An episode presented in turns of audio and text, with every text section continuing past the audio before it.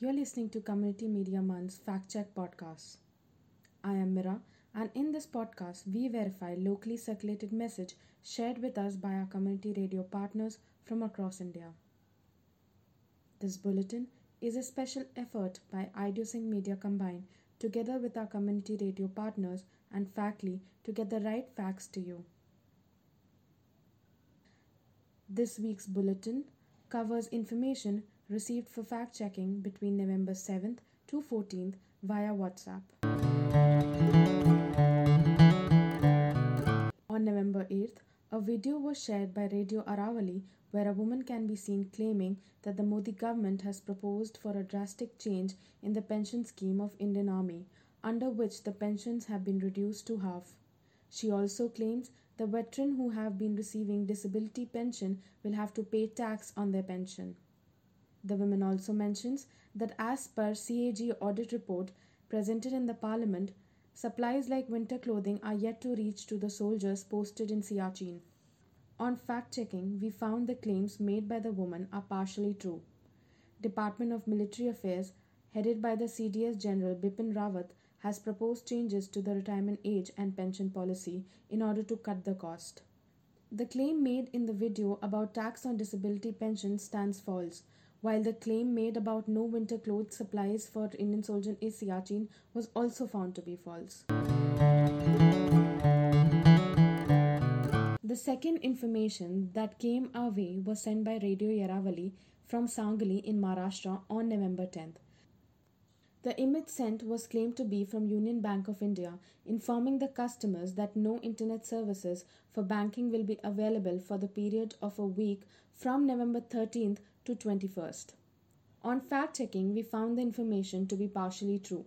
The services will be interrupted for only few hours from ten p.m. on November fifteenth to six a.m. on November sixteenth. The third information that was sent for fact-checking came from Mandesh Radio on November thirteenth. The message said that a research study claimed that the rallies held by Trump led to more than seven hundred COVID nineteen deaths in U S. The information is true, and the research was conducted by the Stanford University. The last fact-check we received for the week was on November fourteenth by Radio Aravalli. A video and a text which claimed that W H O has said that there was no need to wear masks or follow social distancing.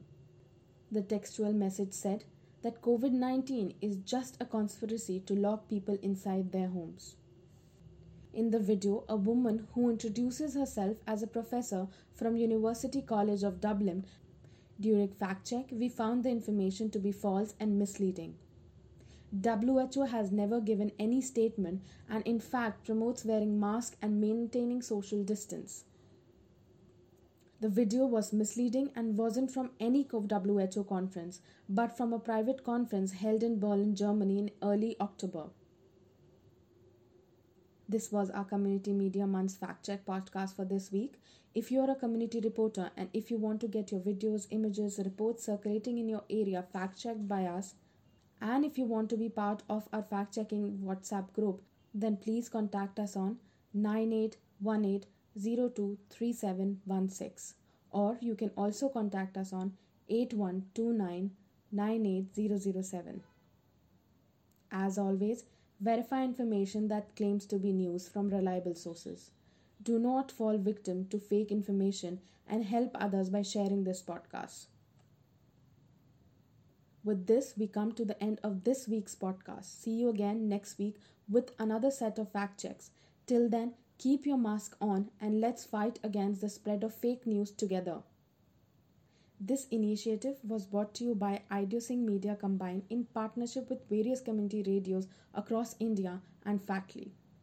Thank you for listening.